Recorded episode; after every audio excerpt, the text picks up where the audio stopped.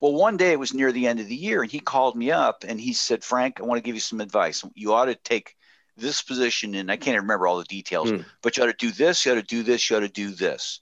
And that'll save you, you know, all these tax dollars. And I was just totally dumbfounded. Andrew, I'm just sitting there. I'm like, I don't even have that money invested with you. And you're giving me this advice? He said, Yeah, I'm just trying to look out for you. Mm. Well, I, I appreciate that, you know, and, and I'm like, where's my investment guy? Hello, fellow risk takers, and welcome to my worst investment ever. Stories of loss to keep you winning. In our community, we know that to win in investing, you must take risk, but to win big, you've got to reduce it. This episode is sponsored by A Stotz Academy, which offers online courses that help investors, aspiring professionals, business leaders, and even beginners improve the finances of their lives and of their businesses. Go to myworstinvestmentever.com right now to claim your discount on the course that suits you the most. Fellow risk takers, this is your worst podcast host, Andrew Stotz, and I'm here with featured guest Frank Agin. Frank, are you ready to rock? I am ready to rock. so, Frank works to empower small businesses to achieve more by helping them create dynamic professional relationships. He does this by operating a membership based referral program called AmSpirit Business Connection and shares insightful content via his networking RX podcast, articles, and books. You can learn more about Frank at frankagin.com. So, Frank, take a minute and fill in further tidbits about your life. Yeah, I live in Columbus, Ohio for uh, people who are on the other side of the world. It is pretty much uh, in the central part of the United States. I have a law degree. I have an MBA and was an attorney for a while, but then uh, decided I was wanted to be more of an entrepreneur and ended up in the business that I'm in now. So it's uh, mm. life is good. and tell us more about. I mean, like when you think about networking. I mean, everybody talks about oh, it's important. Your network is your net worth, but you've actually built a business around the the helping people network. Tell us a little bit about that that business and why networking is so important from your perspective. Well, you know, I really stumbled into this, Andrew. I was in a I was a tax consultant, a tax attorney with an international firm, and decided I want to do taxes for the rest of my life. And then I left and went into private practice. And I tell people a funny thing happened to me when I went into private practice. And the funny thing was that nothing happened. I had no idea how to get clients. I mean, I think that's something that every entrepreneur on the planet probably goes through to a degree. Okay, I have a passion for what I do. How do I get clients? How do I sell it? And so it's especially concerning for an attorney, at least in the United States, because we're not allowed to advertise, especially a, business attorney. I mean, you just don't do it. And so I struggled. And from that, I stumbled upon an organization that brought together entrepreneurs, sales reps, professionals into a weekly meeting it was membership based. People learned about each other and they exchanged referrals. And immediately it made total sense, right? Because I can brag about you all day and feel good about it. If you self promote for five minutes, you're exhausted. Mm-hmm. And so I just felt this is great. I could I can lift up my world by helping these people and trust that they'll return the favor. And so that's when I really kind of learned about networking or stumbled on networking because Andrew, up until that point, I just figured, you know what, accumulate, accumulate credentials. Undergrad, law school, MBA, got a CPA. Then Look it's all go. just going to come. Right, right. and it really comes down to relationships. And I joke about it, but I should have spent less time in the library and more time in the bar. But you don't know that when you're at that stage. And so that's how I stumbled upon it. And so we work with uh, small business people around the country. They get into this program and they, you know, we we connect them with other people and they network and through it's really the relationships there's nothing special there we mm. get people to develop relationships and once there's that relationship in place people really work hard to help one another so then it's just a question of educating one another on hey if you see this think about me maybe say this, get me in the door. So it's really pretty simple. You know, I uh, it's so fascinating talking about this topic because for all my life, you know, I always felt like it's not polite to ask someone else for help, to ask someone else for business, or, you know, like it just, it's such a, you know, it's a hard thing. And, you know, and then I went to, uh, you know, and I have my own businesses, and I realized now, you know, I, re- I learned it over time that it's not only about your performance. I tell young people that, you know, maybe 50%, you know, great performance, do your best, sure. to, you know, perform. But, you know, the other 50% is building of relationships. And I went into a, someone invited me to a networking event here in Bangkok and I went to it and you could see, you know, what was built into it was exactly this of introducing, you know, getting to know each other and then thinking, how could we do business together or how could I help you get business? Now, in my case, I couldn't I couldn't really connect my services with what most of the people were doing. So then I kind of left it, but I knew in my heart that I liked what they were doing. And I just, you know, wonder for, for a person like me as an example, do you have any thoughts or any suggestions on that? Yeah, you know, the one thing I always tell people is that every contact has opportunity.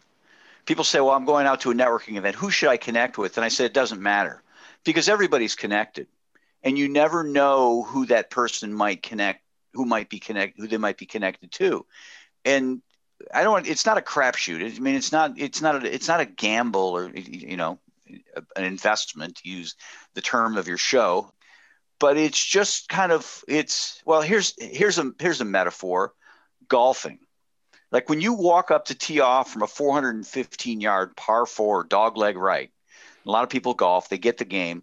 You're not standing on the tee saying, geez, I hope I drop it in the cup from, from that far away. The best golfers in the world don't do that. What they do is they say, you know what, I want to hit it far enough and straight enough that I can see the green on my next shot and then get on the green and then two putt. All the best golfers anywhere in the world, that's what they're trying to do. They might get it in three, you know, me, it might take 12, but nevertheless, that's a whole nother conversation. And what that has to do with networking is this is when you meet somebody, it's the shot off the tee. They're they're not setting you up for a six inch putt. And that's how I when I meet people, that's how I look at it. I tell them what I'm about. I'm not pitching you, but this is what I'm looking for. If there's somebody else you could connect me to, that would be wonderful. And so they connect me to somebody else and connect me to somebody else. And then ultimately, what ends up happening is someone will connect you or me to the person that is the equivalent of that six inch putt meaning you just have to you have to show up you have to be a decent person because they're the person who needs what you have there's very little selling at that point because they need whatever. They need legal yep. services need accounting services or investment advice. You don't have to convince them of it. I like it. I like the idea of you know i guess a lot of times we think that we're swinging for the for the green or for the hole and reality yeah. is, is, that there's a lot of steps up to that. So great great advice great points all right well now it's time to share your worst investment ever. And since no one ever goes into their worst investment thinking it will be tell us a bit about the circumstances leading up to it and then tell us your story. Well i started my career in a public accounting firm. It was a big six accounting firm in the united states coopers and lybrand price waterhouse coopers and i was a tax consultant. Very prestigious job, good pay, good everything, and was getting ready to leave. And there were people that I had met at the firm, certainly people within the firm, but there were people associated with the firm. And there was one guy who was a financial advisor, and he was on the board of some of the clients that I dealt with. And I, you know, I got to know him, and I figured, okay, I've got these 401k monies and there at the time they had a pension and so i walked out of there with some pension monies it wasn't enough to retire on because I've continued to work, obviously, but it was a decent amount of money and it was really all I had. And so I went to him and said, Hey, just thinking if he's associated with the firm, then it's got to be good for me. Right. And so I didn't really know what to expect because it was kind of my first, it was my first uh, investment, investing relationship. And just didn't know. I figured, okay, he's big time and I just need to kind of go with the flow. And he would call me up every six months and just say, hey, I want to let you know what happened in the last six months. And he'd go through, you know, this worked out, this didn't work out quite as well. You know, he just kind of, it was a historical rendition of what the weather was yesterday, right? Mm-hmm. Not, hey, what we think's going to happen. and this we went round and round with things and there were a couple there were a couple investments that didn't work out i remember we had some at&t stock it split and there was there was a, a another company that went really way up this is in the early before the tech burst in the early 2000s or 99 mm-hmm. mm I remember calling him and saying, "Hey, we should probably sell this. You know, there's a, we got a lot in this position. Let's diversify." Oh no, no, no. Let's just hold. Hold. He didn't really have any time for me, and so I'm just figuring this is the way it is, and so I just kind of went with it. But coincidentally, I had a ended up with a small position with a smaller investment firm, Edward Jones. I don't believe they're anywhere but in the United States. Yep. really kind of a kind of a grassroots neighborhood type investor. And it was just a little bit of money. And, but he was right away, he would took an interest in us. And he said, I really want to sit down. And if I'm going to help you with this little bit of money, I would really like to understand all the money you have and yep. what your hopes and dreams are. I was married. By that point, I was married. My wife had investments and she had 401k monies. And we were kind of going through this whole thing. And he said, okay, great. And we would talk every once in a while and he would, you know, say, Hey, you know, why don't we do this? Why don't we do that with the monies that he had? Well, one day it was near the end of the year and he called me up and he said, Frank, I want to give you some advice. You ought to take this position and I can't remember all the details, mm. but you ought to do this, you ought to do this, you ought to do this. And that'll save you, you know, all these tax dollars. And I was just totally dumbfounded. Andrew, I'm just sitting there. I'm like, I don't even have that money invested with you and you're giving me this advice? He said, Yeah, I'm just trying to look out for you. Mm. Well, I, I appreciate that, you know, and, and I'm like, Where's my investment guy? He says, I don't know. I don't, you know, and he wasn't pushy or anything. I don't know, but you'd really need to take advantage. This will save you money. And the money we were saving was like more than we had invested with this guy. So I went home and told my wife, you know, called the broker and this is what we're doing of course, when I called the broker, he was like, "Oh yeah, yeah, yeah, that's that's a good idea." Mm-hmm. You know, I was probably going to call you on that anyways, which he wasn't, right? Yep, of course. And and you wonder all the other things that you probably missed over the years. And so my wife and I are sitting there looking at each other, and it's like, why are we with this guy, the big firm guy? Why are we yep. with the big firm guy? I don't know. I don't know. And so we pretty quickly decided, you know, right after year end, we're going to make the switch. And to this day, we are st- the guy we we went with, Eric. We're still with Eric, and I always joke. I tell people there are two things that'll ruin my marriage: another woman and another financial advisor. it's that simple. Because uh, you know, my my wife just thinks he's the greatest, and you know, so it's you know the so, the worst so, investment was yep. A relationship or lack of a relationship is, is the better way to characterize it. So, how would you describe the lessons that you learned from this? Well, the lesson. Let me just I, ask you: when you signed up with that first guy, how old were you at the time? 28, 30 years old. Okay, so you're a young yeah. guy starting to make money, yeah. and you're thinking this is the way to do it. And he was about my age. It wasn't like he was this 50 year old guy.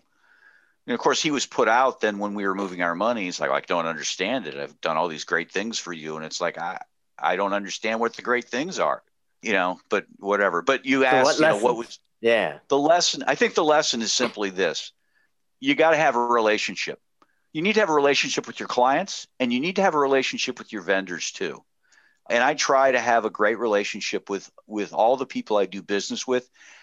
I switched doctors because I didn't have enough of a relationship with my doctor. And I realized people like, oh, geez, how do you get a relationship with your doctor? Listen, I met the guy out at, you know, kids soccer game or whatever. And I'm like, you know what? I want him to be my doctor. Because when I go in and whenever they're fiddling with you, I, I want to feel comfortable being able to ask a question. I want a doctor to come in and spend 10 extra minutes with me, just seeing how I'm doing, really care about me. I just think you get better service that way. You end up paying more. Mm. You know, maybe not for the yep. doctor because it's covered by health insurance, but you know, you know, the saying is we do business with those we know, like, and trust. And all things being equal, we do business with those we know, like, and trust. I say all things being unequal, we do business with, with those we know, like, and trust, because I'm sure I could get less expensive financial advice. I know mm. it, yep. right? I know I could get less expensive car insurance or home insurance. I know it. Why do I stay where I'm staying? Because of that relationship. And yeah. I know when there's a situation, I can make the call and it's going to be worth that little bit of extra money.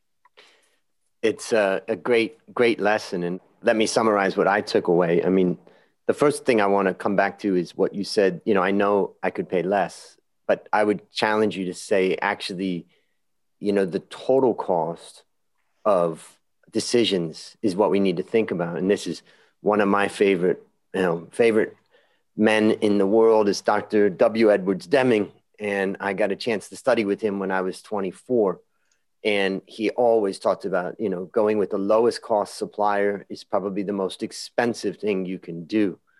So I challenge, you know, all the listeners out there where you think you're cutting corners and you're getting something cheap, chances are you're probably getting something super expensive. In fact, you know, you may never find something so cheap being so expensive.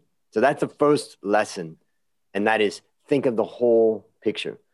A great example in one of my businesses, in my coffee business, is that if, if we charge the, let's say the accounting department says we want to reduce costs and they go out and find lower quality and lower price coffee beans, even if the quality was the same, so yet, you know, that it wasn't like it was a bad quality, but the inconsistency that we bring into the business is one of the lessons that I've learned over the years is that staying with a single supplier as best you can and staying with something that works brings all the way down through the whole production and delivery chain because if something goes wrong all the way to the customer you've damaged the customer relationship you got to go back and fix it.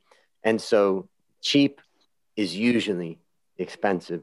The second thing i'll just tell you a quick story when i bought my first vehicle in thailand i bought a Toyota car or truck at the time, many years ago.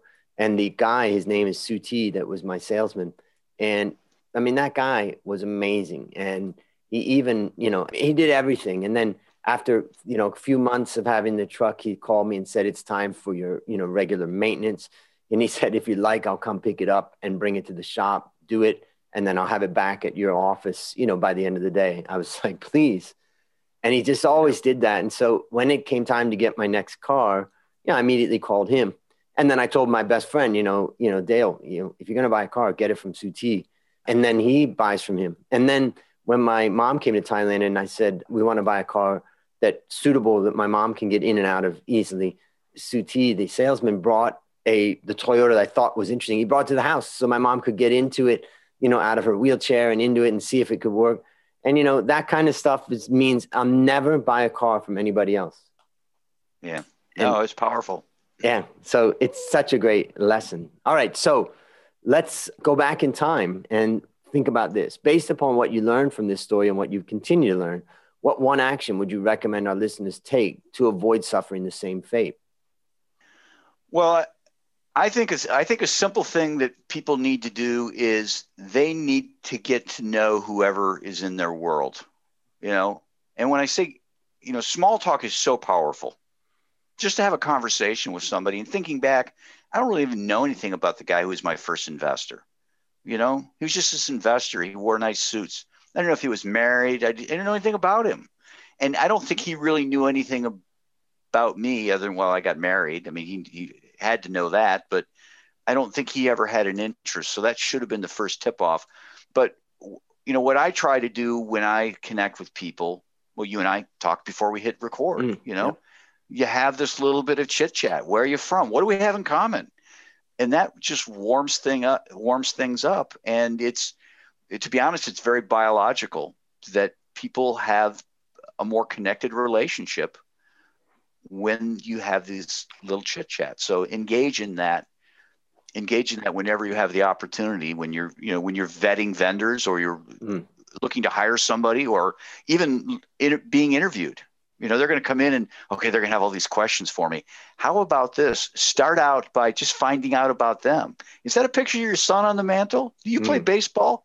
You know, what's the Curious George doll you have? You know, yes. I mean, people that resonates with people. That's great. And uh, it reminds me when I, I went to China and I was going back and forth working on my PhD, and I didn't know much about Chinese culture. I knew more about Thai culture.